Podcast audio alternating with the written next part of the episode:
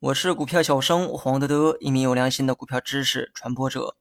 今天呢，咱们来讲一下什么是黑天鹅、灰犀牛事件。今天要讲的内容呢很有意思，讲的是两种风险事件的发生。这两个事件呢都以动物命名，其中呢黑天鹅事件很多人都会觉得熟悉，因为在金融市场几乎每一年都能遇到一两次黑天鹅事件。那么今天呢，就让我们仔细说一说这两种风险事件。无论是黑天鹅事件还是灰犀牛事件，重点啊不是强调事情发生的内容。而是事情发生后带来的后果。这两个事件呢，有一个共同的特点，那就是事情一旦发生，就会对目前的这个状态造成很大的负面影响。通俗一点讲，就是风险。无论是黑天鹅还是灰犀牛，表达的其实呢都是风险，而且风险爆发之后的影响非常大。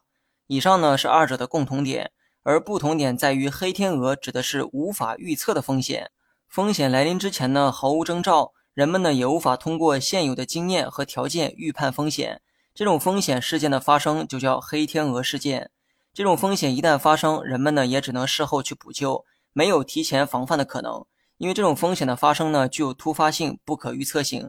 通俗一点讲，你不知道它会发生，可一旦发生，你也只能事后补救。金融市场中经常会出现黑天鹅事件，比如说2020年初的新冠疫情，很显然这就是一种风险。而且发生后的影响啊非常巨大，但这种风险无法预测，也毫无征兆。人们呢只能在风险发生后想办法补救。疫情爆发之后，全球股市也出现过一次暴跌，而美国呢为了拯救经济、拯救股市，当时呢便开启了大量印钱的计划。你知道这种无法预测的风险，它为什么叫黑天鹅吗？学习更多实战技巧，你也可以关注我的公众号“股票小生黄德德”。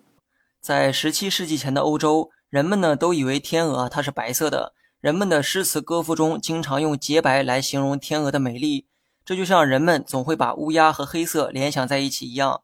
天鹅呢，在所有人心中就应该是白色。可直到有一天，探险家们发现还有黑色的天鹅存在，这就给当时的人们带来了前所未有的冲击。人们的以往认知啊被彻底颠覆。那么此后，黑天鹅呢也就成了不吉利的象征。从此以后，黑天鹅就泛指那些无法预测的，一旦发生就会造成巨大伤害的风险。那么与之对应的还有灰犀牛事件。灰犀牛指的也是一种风险，不同之处在于这种风险啊是可预见的。之所以可预见，所以呢也可以提前防范。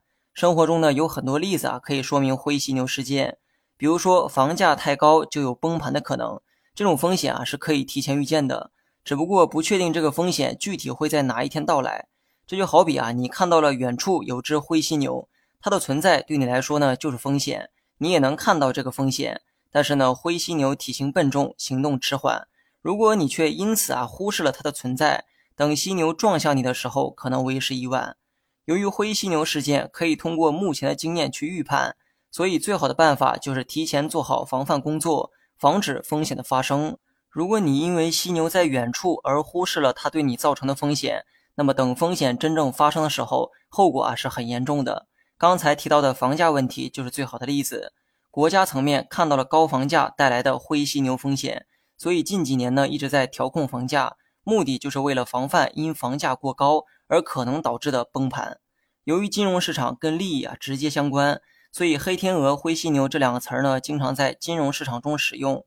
因为这两种风险啊，无论发生哪一个，都会对市场呢造成很大的负面影响。其中呢，黑天鹅事件无法预测，无法提前防范，只能事后补救；而灰犀牛事件啊，可以预测，也可以提前防范，但因为不确定风险发生的具体时间，很多时候人们会存有侥幸的心态。你学会了吗？